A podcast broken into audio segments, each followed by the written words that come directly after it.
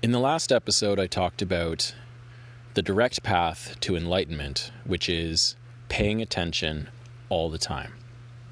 But I didn't do a very good job of describing the other state, which is very common for me anyway, and is the exact opposite of enlightenment, and which I spend a lot of my time in, and hence I'm not enlightened.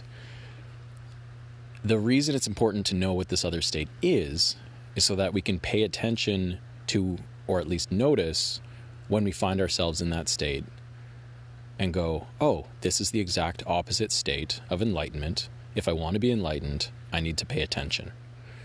So, the opposite state to enlightenment is autopilot. Autopilot is just acting without really knowing that we're acting. We are basically delivering our conditioned responses in the form of action just based on whatever prompts we encounter in the environment. It's hot out. We go outside. We take off our clothes. We run around naked. No, that's not exactly what a conditioned response would be. That might even be a more enlightened response. But maybe a better example is it's hot out and we complain about it being hot out. It's just something that we do in society as social people. We're just going to bitch about the heat. Or right now, because it's cold, we're going to bitch about the cold. Conditioned responses. We're just acting without really knowing that we're acting. This isn't to say that anytime you get in a car and drive somewhere, you need to be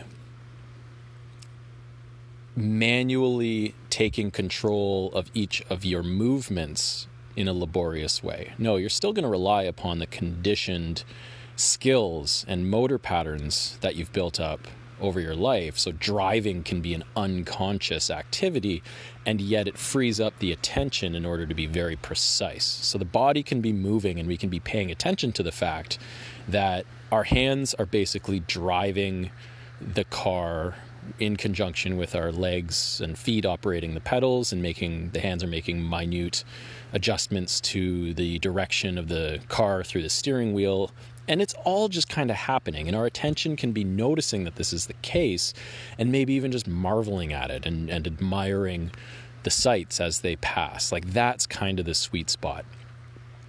So I don't know if I did a very good job there, but I'm still going to publish this episode because for my own uh, record keeping, I listen to these things over and over because I just appreciate the audible format of it. And I think it's important for me to just have that clarification. Autopilot is the opposite of enlightenment. It's what we are extracting ourselves from more and more through the process of paying attention all the time.